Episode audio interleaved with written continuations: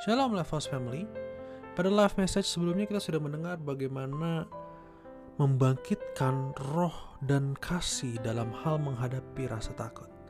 Pada kali ini kita akan mendengar bagaimana ketertiban dapat mengalahkan ketakutan. Kita dengar ayatnya sekali lagi. Sebab Allah memberikan kepada kita bukan roh ketakutan, melainkan roh yang membangkitkan kekuatan, kasih, dan ketertiban.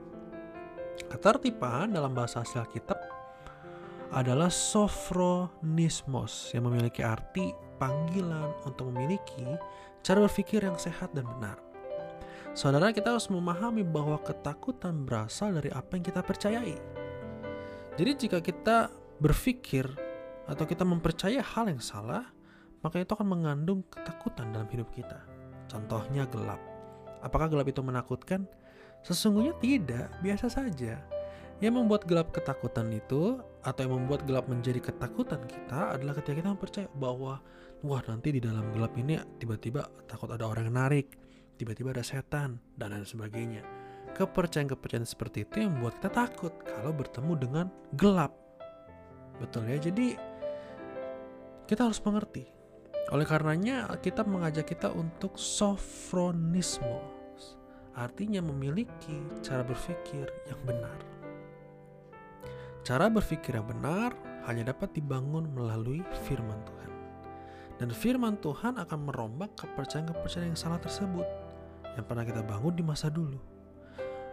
Firman Tuhan akan merombak dan menggantinya dengan nilai-nilai yang baru sehingga kita mampu menang atas ketakutan. Contohnya, suatu kita khawatir atau takut akan kebutuhan hidup. Firman Tuhan akan berkata, "Pandanglah burung-burung, bunga di bakung yang tidak bekerja pun didandani dengan indah." Bukankah kamu lebih daripada mereka? Jangan kamu khawatir akan hari esok, karena hari esok mempunyai kesusahannya sendiri. Kesusahan sehari cukuplah untuk sehari. Bayangkan, waktu saudara khawatir, kemudian saudara mendengar firman ini, ada value yang baru masuk ke dalam pikiran. Kita akan semakin, oh iya, kita punya pengharapan, kita punya keberanian menjalani hidup. Contoh lagi, misalnya waktu kita merasa takut, keluarga kita nih belum mengenal Yesus sungguh-sungguh Nah percayalah bahwa firman Tuhan berkata, Percayalah kepada Tuhan Yesus Kristus dan kau akan selamat engkau dan seisi rumahmu. Kembali firman Tuhan menjawab dan itu membuat kita semakin apa ya, semakin berani. Dan firman Tuhan itu sifatnya selalu memangkas ketakutan kita. Masalahnya hilang nggak? Tidak. Tapi ada keberanian yang Tuhan tambahkan. Jadi yang perlu kita lakukan adalah mengisi pikiran kita dengan firman Tuhan. Saudara harus menjadikan firman Tuhan sebagai kebutuhan hidup, kehausan, kerinduan untuk mengenal Tuhan melalui firman-Nya. Sebab kata keter, ketertiban, ketertiban itu artinya cara berpikir yang benar. Nah, mulailah coba sering-sering mendengar khotbah, mendengar lagu pujian penyembahan. Paksalah kebiasaan saudara untuk membaca kitab, walaupun mungkin agak sulit ya, tapi paksalah diri saudara. Kita perlu belajar mendisiplinkan diri kita.